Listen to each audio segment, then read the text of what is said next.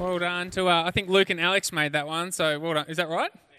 Well done, mainly Luke. All right, big round of applause for Luke, mainly Luke, and a little bit of Alex, I suppose. Good morning, everyone. Welcome to church in 2024. It's great to see you all. Um, last year, I really enjoyed our study through the book of Luke. I really enjoyed spending so much time on the life, death, resurrection of Jesus. Because as I look around this small little community, or large community, however you want to define it, whatever, I think there's for 2023 for a lot of people there was a lot of change. I think for some people there was a lot of anxiousness and hurt and confusion, and for other people it was a great year. And um, other people were sort of participating in this worldwide trend of deconstruction. And so, for all of that sort of stuff, there's no better place than to fixate your eyes and on the life, death, resurrection of Jesus, the story of Jesus, because that is the, the, the cornerstone of our faith. But as we enter 2024, the question always arises for what's next? What's next?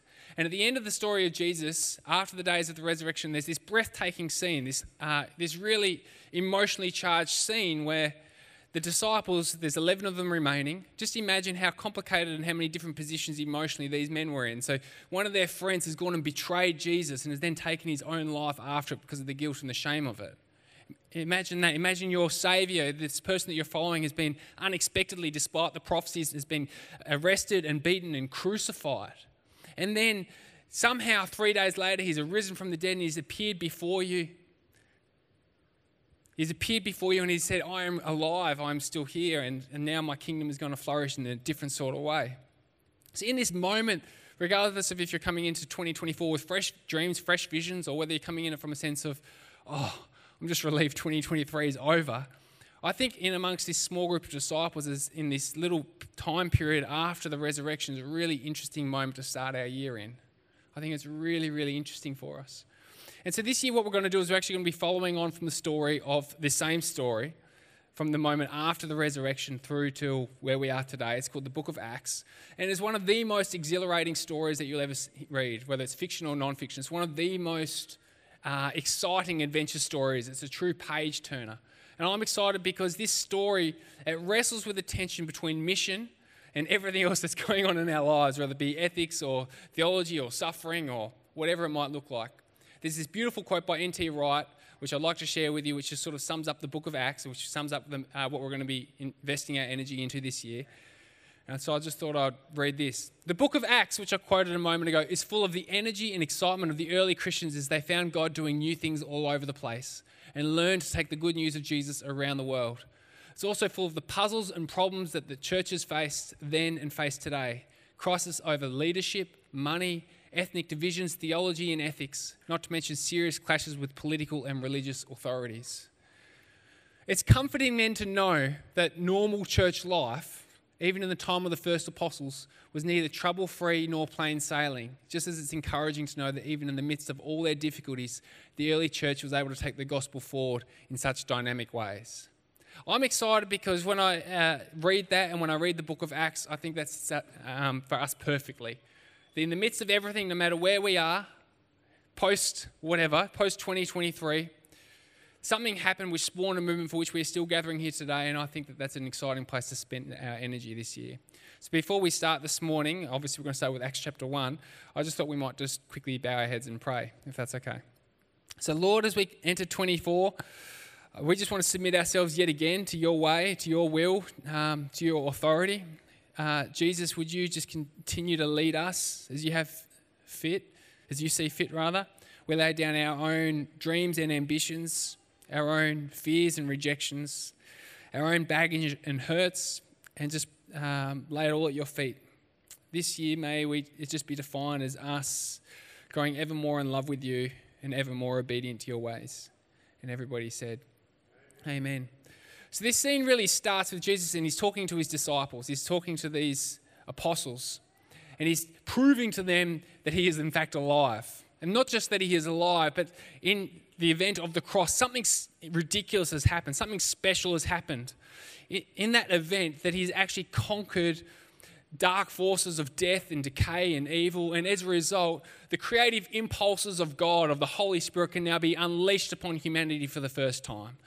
Jesus is describing his kingdom and he's describing about how it's entering into a new dominion or a new age or a new era after the resurrection. How something new is going to be birthed and launched out upon the world. And the disciples are naturally confused. That it's like as if they walk around in a blanket of fog. And to a degree, I really empathize with them. Because it would have been so confusing. Because they'd been culturally and also intentionally trained to believe that Israel would be the nation that through which God would restore humanity, through which he would save all the world. And so then to have Jesus die and then come back and not really seem to be too interested in a political movement for the nation of Israel, it must have been very, very confusing. But Jesus was, of course, doing something new. He was doing something fresh. And that is the story of the book of Acts. What the Holy Spirit was wanting to birth through this creative impulse was something totally unseen and something completely transformative. So that's why the disciples asked this question here. They said, they gathered around him and they asked him, Lord, are you at this time going to restore the kingdom to Israel? Are you going to restore the kingdom to Israel? You can see the question in their minds. You can see it on their hearts. You can see their confusion amongst it all. Like, God, how on earth are you going to reconcile all of humanity towards your great purposes? How on earth are you going to do it? And the answer lies a little bit earlier in this scene where Jesus has given a promise. So if we could just flick to that slide now, thank you. Just prior, Jesus had said this to him. He said, He gave them this command Do not leave Jerusalem, but wait for the gift my Father promised which you've heard me speak about. For John baptized with water, but in a few days you'll be baptized with the Holy Spirit. So Jesus is here and he's talking about don't leave Jerusalem, but go to your prayer closet because I'm going to birth something new, something which you cannot understand. And this new thing is this Holy Spirit, which is going to be the very energy of heaven, which is going to be the transformative thing that changes this world. Jesus goes on to explain a little bit more about this, and he says, But you'll receive power when the Holy Spirit comes on you, and you'll be my witness in Jerusalem and in all Judea and Samaria and to the very ends of the earth. So Jesus is already sort of introducing the disciples to the idea that the Holy Spirit is going to come, the energy of heaven is going to come, this creative force of heaven is going to come, and it's going to settle upon humanity. And it is through this means, through this vehicle, through which God's mission is going to be accomplished not through a political state or through anything else. And it's through this prayer meeting in Jerusalem, which of course we come to know as the upper room of Pentecost, that it's going to take place. But what I love about this is that word power. The original word for it is dynamis, which is the word from which we get dynamite. So it's this explosive idea, this explosive power that's going to be birthed upon the local church because in this prayer meeting, there's going to be a power that's going to come and bestow upon the people. And it's going to be so explosive that that room can't contain it. It's going to be so explosive that that meeting is going to spill out into the streets of Jerusalem. And of course, that's going to be the, the forming of the first church. And that is going to be so explosive, this movement, that it's going to spill out of Jerusalem into all of Judea. And it's going to be so explosive, it's going to go outside of Judea to Samaria, to the people that are half bloods that you don't even like and it's going to be so explosive that it's going to go to the very ends of the earth. It's going to be so explosive that it's going to go to everyone, everywhere, all of the time. It's going to be so explosive that anyone, anywhere can participate in it. And this is good news. It's very, very good news for us all. Anyone, anywhere. It's an exciting, it's hard to fully grasp just the true power of what Jesus is talking about in this part. But in light of history, of course, we know that as a result of this movement, which was spawned out of this promise, it brought the most powerful empire in all of human history to its knees. It's impacted our culture and our values and our ideas today. In fact, it's the very movement with which we are gathering here on a Sunday in January in 2024. It's incredible. Incredible. But there's another part in that verse there which is perhaps the part that we struggle a little bit more with. Can we just pull it back up again if that's okay, Luke? But you'll receive my power. I think we're all okay with the idea of God's power coming and resting on our lives and moving through us, everyone, everywhere, anytime, anywhere. But you'll be my witnesses in Jerusalem. I think that's the, that's the part of this promise which perhaps trips us up and perhaps makes us a little bit more uncomfortable. That would be his witnesses in Jerusalem and to the very ends of the earth. See, the idea that's buried in this word of witnesses is, uh, well, in, in Colossians 2.10, Paul actually talks about how with Jesus, he's the king, and there's a king of a new kingdom, and how before this king, every knee will bow and every tongue will confess that Jesus is Lord. And so, what would happen is, is that when the, in the old days, when a new king was set upon the throne of a kingdom, heralds would be sent out to every corner of the, the kingdom, and they would proclaim, they'd go out and they'd say, Hey, Caleb, guess what? There's a new king in town. You can relax. You can be rest assured that stability is coming to your region. It is good news for you. Oh, you know what? Uh, Juddy, Jack, Jacko, I can't even see Juddy. I just saw Jacko, but it's close enough. you know what? Good news, mate. I know that you're far away from the, the seat of the, the throne room, but good news, there's a new king in town. You don't have to be fearful of a, a period of chaos or, or, un, or being unstable. You can be rest assured. It's going to be good news. So, this is what would happen. So, in, these heralds would go out into all the kingdom and just declare, you know what, there is good news because a king, there is a king on the throne. And so, the idea that is given to us is, is that would we be heralds that would be witnesses of the fact that there is a, a king and a kingdom? That this king is Jesus and the kingdom is the kingdom of heaven? Would we be sent out into all the world to the ends of the earth and say, hey, you know what? Good news, there is a king and his name is Jesus. And there's a new kingdom in, in, in power, and this is the kingdom of heaven. That's the idea that's buried within this verse. But the reason why we've got difficulty with this, I think at least some of us do, is that when we pull that and when we bring that into our real life, not only is it uncomfortable, but for some of us, we believe that it's unethical. I think there's a lot of us that believe that it's unethical for us to declare that there is a king and his name is Jesus and there's a kingdom and it's the kingdom of heaven. It's uncomfortable and some of us sometimes we believe it's unethical. And so I just thought we'd spend a little bit of time this morning just uh, pulling this one apart, having a little bit of fun with it. And so what I've done is I've created a little game called TripAdvisor. Everyone know TripAdvisor? So I thought we could write a little review. I thought we could compare the kingdom of heaven and the kingdom of the world. And in so doing, we can at least see what sort of uh, if we even want to be part of this review system, if we even want to be a herald for this kingdom, or if we think, you know what, I feel so uncomfortable, I don't actually even like that country, I certainly don't want to give it a five star review to my friends. So I thought we could play this little game called TripAdvisor. Are we cool with that? So obviously, because I'm biased and you know which way I'm going to lean, so we're going to start with the, the weaker case first. so we're going to start with the kingdom of the world. So welcome to TripAdvisor. Let's do a review, okay? So this first slide, thank you, Luke. This first slide is a home page, and this is of a private equity firm in, in California. Okay? And the reason why I picked on this one, I'm not here to say anything about a conspiracy, nothing at all like that, but these guys are powerful, they're influential, but more to the point, they've got this very well articulated vision for how they see the world. Okay, so this is our first part that we're seeing as we step into the real world, into the world of, of man. This is the first part that I want to talk about.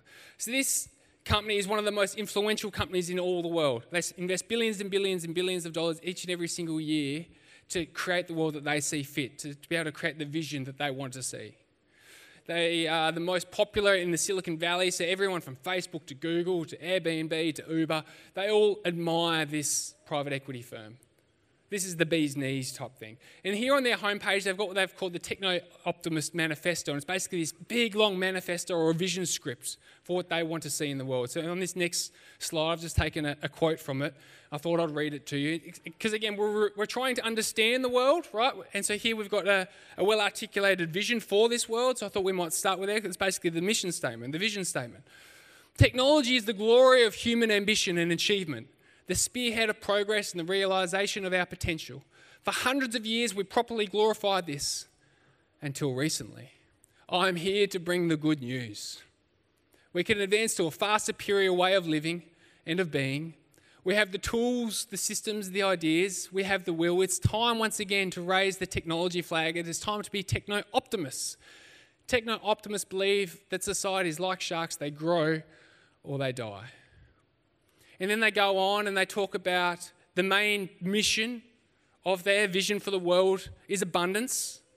The main mission is material and freedom abundance. That the means of doing that is intellectualism. So, therefore, if you're smart, you're going to be part of the new elite. They talk about how there's three types of leverage in the world how there's force, there's money, and how there's uh, love.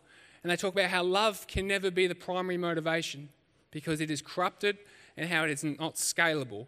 So, therefore, money is now going to be the primary motivation for all that you see in the world. I dare you to go home and say to your spouse, you know what, in this household, love is no longer going to be the primary motivation, but money will be. So, this is the first stop on our sort of review of the world, of the kingdom of man. And then the next stop that I'd like to take us to is this one here. Can we go to the next slide, please? So, this is a global approval index. And so it's a little bit too small for you guys to see, but apart from the top three nations on the slide there that you can see, so uh, then everything after that or top four, everything after the top four is basically showing that the, the political party in charge of that country have got a less than 50% approval rating. So let's have a look. Australia, Italy, Ireland, Spain, US, Belgium, Poland, Sweden, Canada, UK, France, Norway, Netherlands, Germany, Austria, South Korea, Japan, Czech Republic. So the reason I'm pointing this out is because it doesn't matter if you belong to the left, it doesn't matter if you belong to the right, it doesn't matter if you're woke, it doesn't matter if you're anti woke. People don't think that the leadership's any good. People don't think that the leadership's any good. Here locally in Australia, next slide please, Luke, we've got this, oh, sorry, next one, sorry, I've got them in wrong order. Yeah, that one. Here in Australia, we've got this thing uh, called the Australian Leadership Index, which measures how Australians feel about leadership. And recently in December, they published this report where they surveyed all of Australia and they said, you know what? We want to find out who we think the best decision makers in our communities are. Do we think that it's the private sector or retail or government or charities or churches or supermarkets or big pharma? Who do we think the best decision makers are? Who do you guys think the best decision makers are? Let's just ponder that question. So, the results of this are fascinating. So, right at the bottom of the heap is obviously governments. and then this is, might come as a huge shock, and this might hurt some feelings in the room. Be careful for this one. Right at the bottom of the heap is also the private sector. Oh gosh. private sector don't have a good reputation for decision making. Next up, we've got NGOs and service workers and charities and religious institutions, and then at the top of the heap, guess who's at the top of the heap for the best decision makers in the world, or in Australia rather? I'm going to just name two of them, two of the top three. Top one is emergency services, so like your, your fire department and, and paramedics, and they're always the heroes in Australian society. But the second one I find hilarious. The second best decision makers in the Australian community are the postman. it's the postman. It's because they always deliver, I believe. Maybe that's why. Now, do we really believe that the results of this survey are true? Mm, probably not. That's probably reflective of something else, isn't it? Probably reflective of something else that we aren't satisfied with this current status quo and with the current leadership paradigm that's presented in this world. You know, social commentators talk about how there's this thing at the moment called the politics of protest, where we're so dissatisfied with the leadership of the institutions around us that we're not happy if it's left or right, woke or anti woke, private sector, public sector, doesn't matter. We're only happy with the postman. right? So that's the state of this current humanity. Can we go to that the last one? So we've got We've gone to two sites so far in our tour of the kingdom of man. This is the third one. Yes, we can. Barack Obama. This is less about Barack Obama, okay? It's more about the idea, that slogan. Yes, we can. Yes, we can. In many ways, he captured a sentiment that. Um, that uh, articulated what the West was feeling, what the West desired for, over the last 15, 20 years. And it's this idea that we are so much in control that our society is on this continual plane of upward and to the right, that we can solve anything and we can just go into this distant, this gradual slide towards utopia. But then, of course, has that happened over the last 15 years? Well, I know that we live in a, in a time where anxiety is the highest it's ever been. We've got an epidemic of loneliness. Inflation has gone through the roof and people can't access a housing market. We thought that we could uh, see the end of, of warfare through the United Nations. We thought that we could see the end of costly war because we could just hit a button and a drone would come and do it. But then Ukraine breaks out and 150,000 soldiers are dead and we're back to trench warfare like World War II. And so a lot of people are, are left looking around at this broken promise of, oh, yes, we can slide off into oblivion of this utopia. And a lot of people, at least in my generation, are left angry and frustrated because it feels like we've been ripped off because these are broken promises. In fact, we haven't been able to control any of those things. We've got an environmental crisis which hasn't been solved. How come I'm paying so much in, in interest? How come anxiety is so high? Social commentators, Mark Sayers is a pastor in Melbourne, and he's def- defined, and other commentators have said the same thing, that the last 15 years will come to be known as the age of anxiety. And he believes that we're at the end of that age of anxiety and we're stepping into a new age, and he's called this next stage the age of anger. Because he thinks replacing this feeling of anxiety and anxiousness about the way our community is going, the way our society is going, is a frustration that the promises have been broken.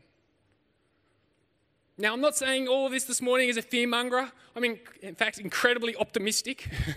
I'm not saying as conspira- uh, someone that's into conspiracies or anything at all like that. We're just sort of trying to put the pieces together on the, on the dominion of man or the kingdom of man.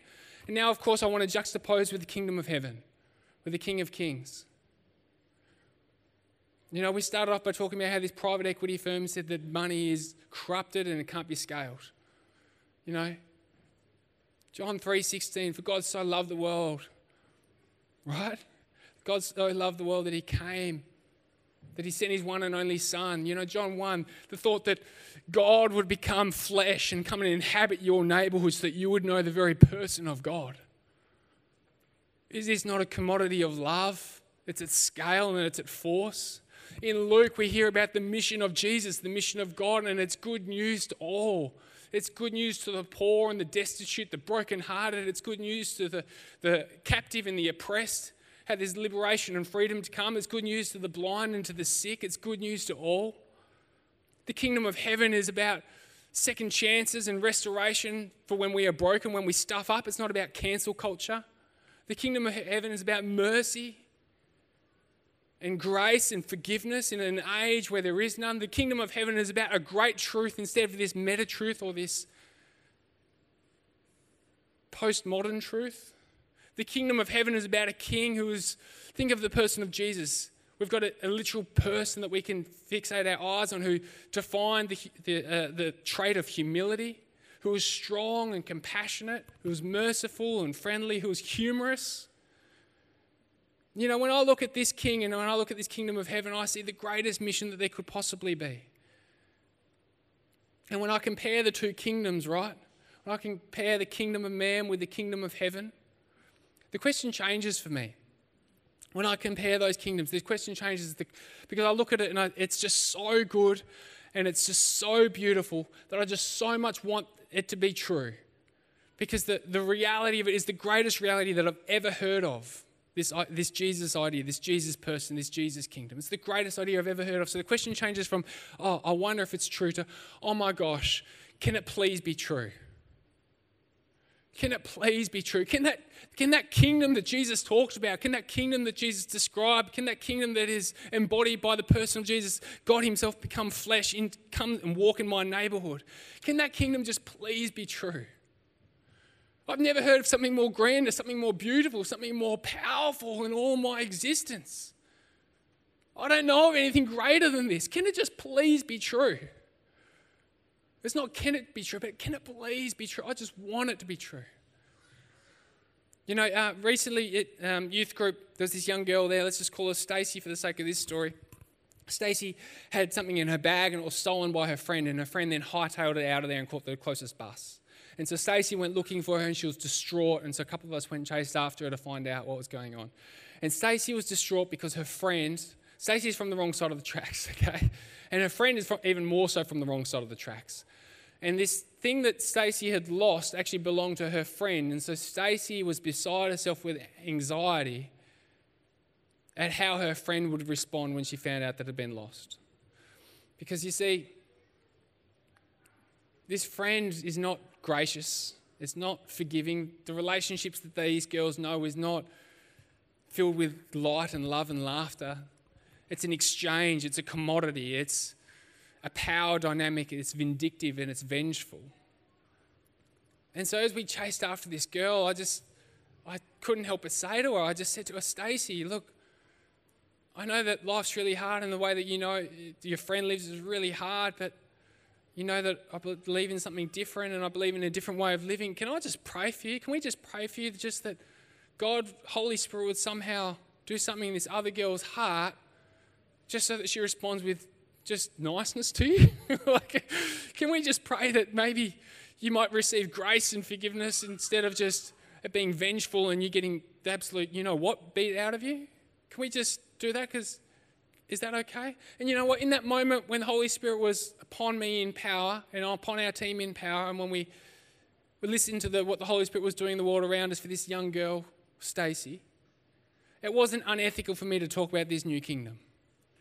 You know, I could say to Stacy, "Hey, Stacy, I'm from TripAdvisor.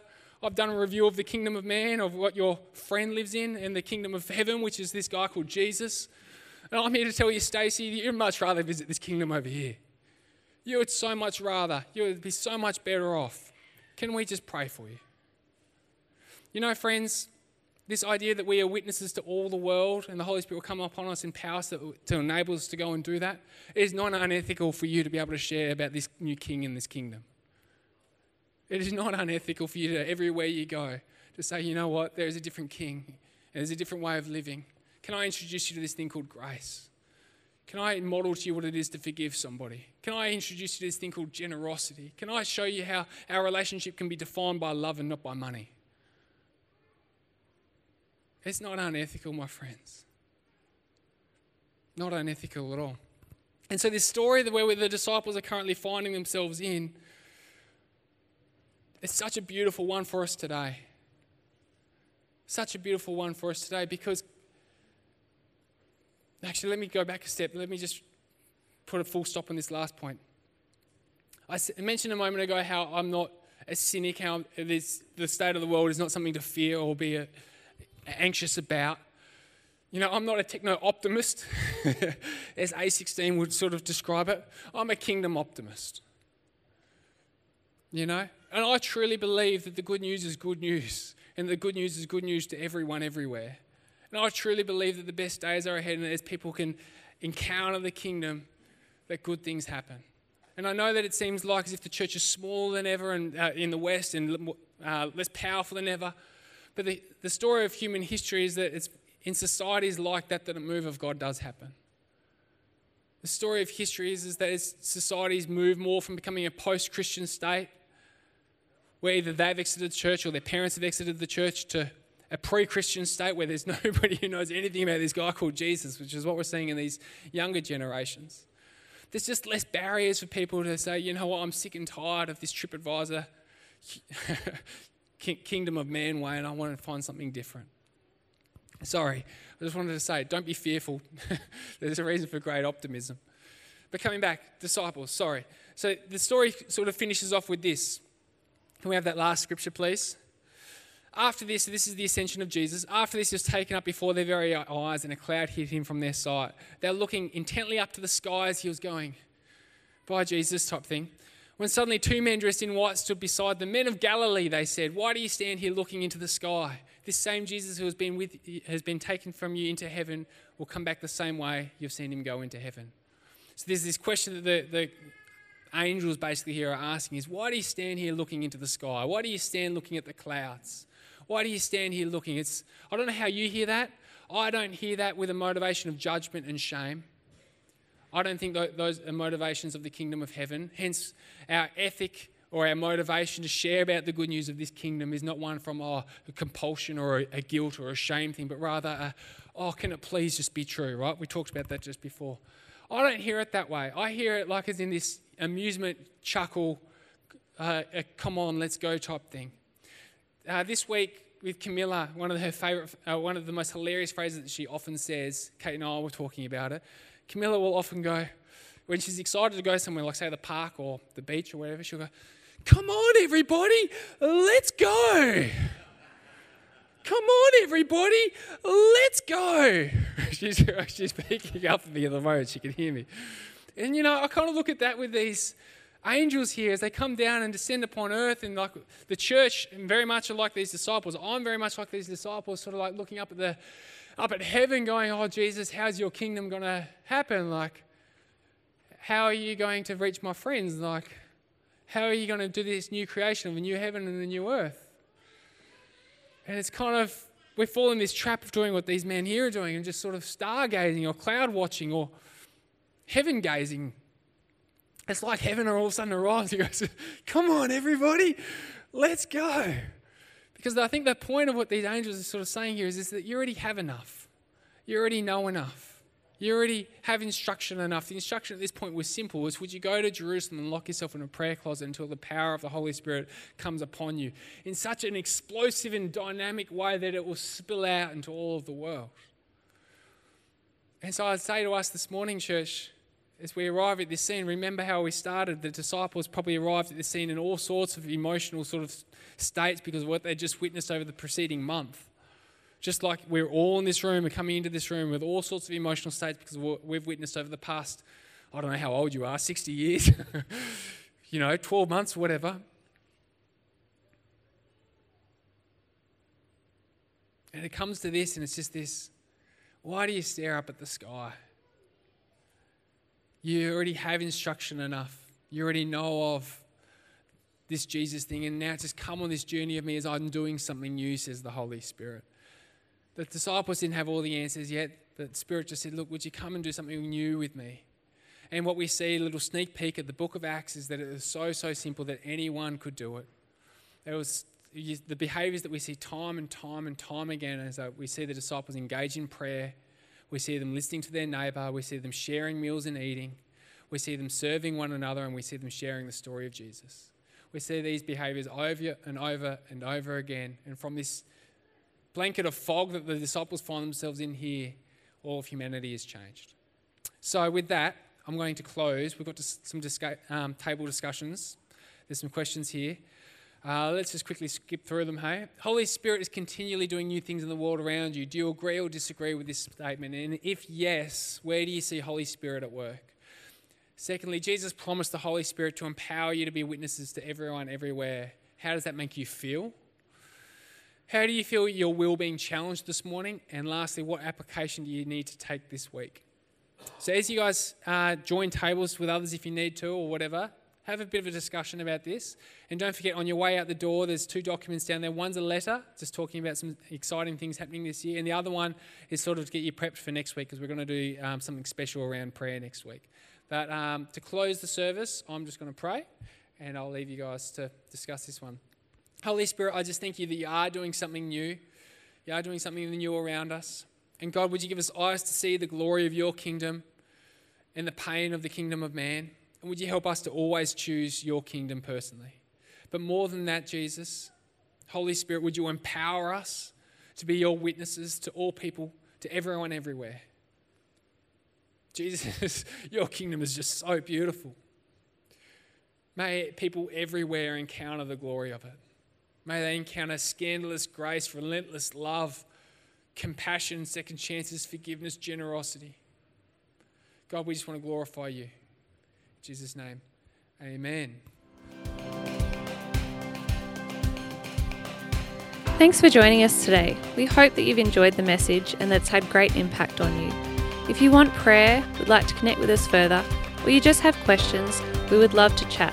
You can find us at www.tailracecommunitychurch.com.au or you can find us on Facebook. Have a great week.